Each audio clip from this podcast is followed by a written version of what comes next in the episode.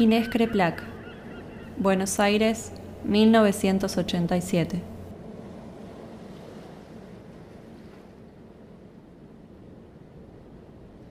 Una tarde de verano.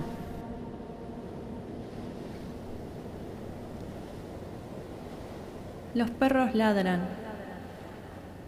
El silbato del afilador suena y escucho las voces de los chicos en la plaza. El sol entra por las rendijas de la persiana, ilumina mi cuerpo oscuro. Sé que viene el mareo, los hormigueos, las puntadas. Ese cuerpo enterrado en la cama se hunde más cada vez que escucha del otro lado de la ventana que para otros hay algo por lo que vale la pena levantarse y andar.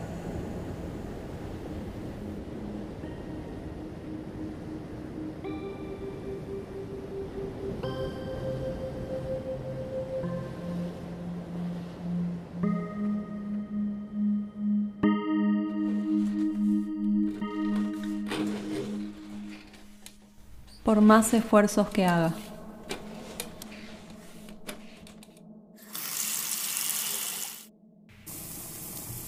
Esta semana arreglé la persiana, el vidrio del mueble y la pérdida de agua del baño.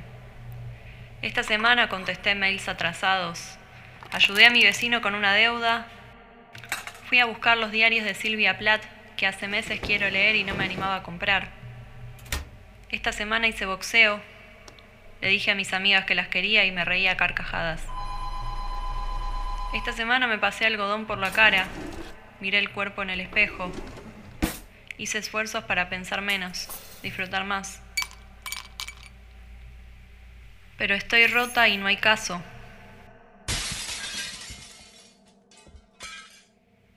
Ni embadurnarme de dulce de leche, ni el mejor de los pegamentos comprados en la ferretería de la esquina me van a poder unir.